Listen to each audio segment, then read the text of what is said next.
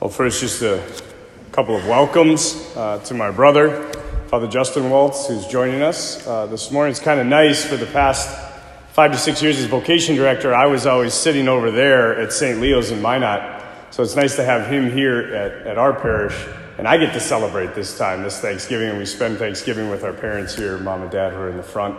Also, welcome home to Sister Therese Marie uh, of the Handmaids of the Heart of Jesus, the, my most favorite order in America right now. Um, so good to have you home and for you to be able to spend some time with your family. Just want to say happy Thanksgiving to everybody. Uh, it's good to see so many of you as well. And I don't know about you, but every year we hear the same parable or the same story about the lepers every year. And every year, I just, I'm like, what the heck? I mean, if, I've seen leprosy. My brother and I went to Africa for five weeks and, and we saw a bunch of stuff. And one of the things we saw was lepers. Like, it, it's terrible affliction. Terrible. and in the time of Jesus, in ancient Israel, it was complete ostracization. That's a big word for this morning. Out of the community. Like, you weren't allowed around anybody anymore. You were cut off. And there's 10 of these guys, and they would, these lepers would get in little communities because they had nobody else to support them. And 10 are healed.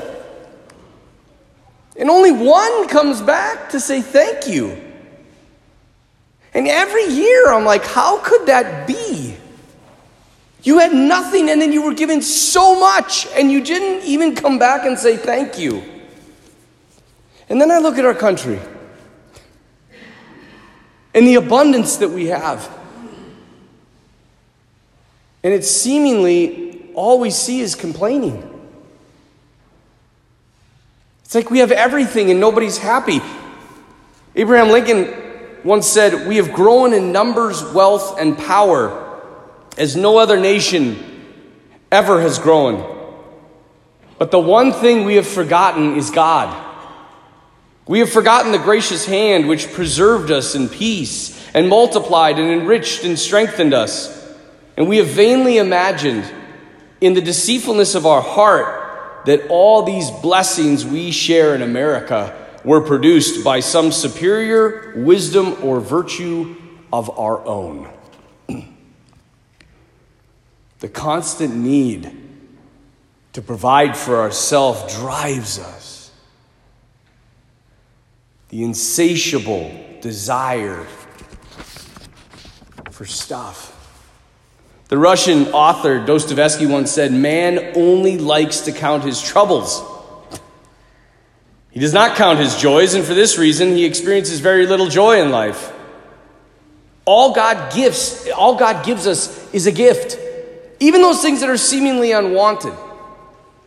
Do we see that? I always say it's super easy to be grateful to God when I'm on the beach in Mexico sipping a margarita watching the sunset.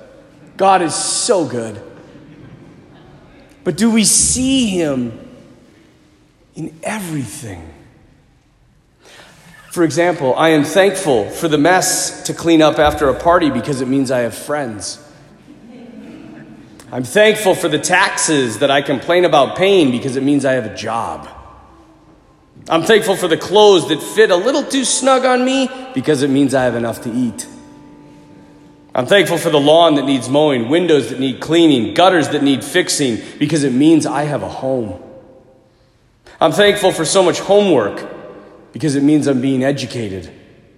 I'm thankful for a spot I find at the far end of the parking lot because it means I'm capable of walking. I'm thankful for the big heating bill I must pay because it means I'm warm.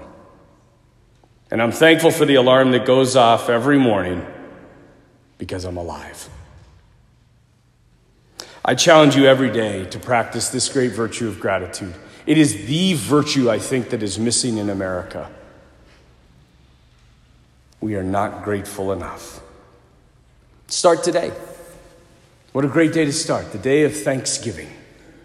And don't jump this day, and I'm begging you, don't jump Advent. People are already at Christmas. Slow down. Contemplate the seasons. With the flow of the church. And when you're struggling or having a bad day, just stop and begin to think of things that you're grateful for. You will be amazed what the virtue of gratitude does to your own heart, to your family, and to everyone around you. The Dominican spiritual master Meister Eckhart once said this If the only prayer you ever say in your life is thank you, that would be enough. It was enough for the leper. How can it not be enough for us?